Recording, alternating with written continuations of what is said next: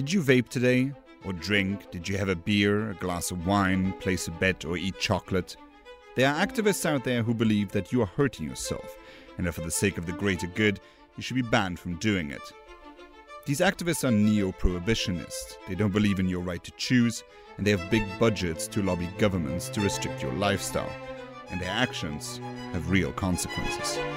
Prohibition of, of something, whether it's riding without a seatbelt, whether it's selling cigarettes, this creates new opportunities for citizens to interact with the police. Garner, who had been accused of selling cigarettes illegally on New York's Staten Island, seen here being taken down by NYPD officer Daniel Pantaleo. So, this Orwellian sounding FCTC is about benefiting the black market and making poor people pay. I listen to people saying, oh, we don't want to tax the poor.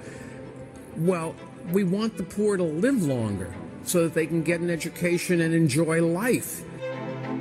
This group took public money to create a pseudoscientific amalgamation of studies with low scientific validity to lecture you about having more than two beers a week.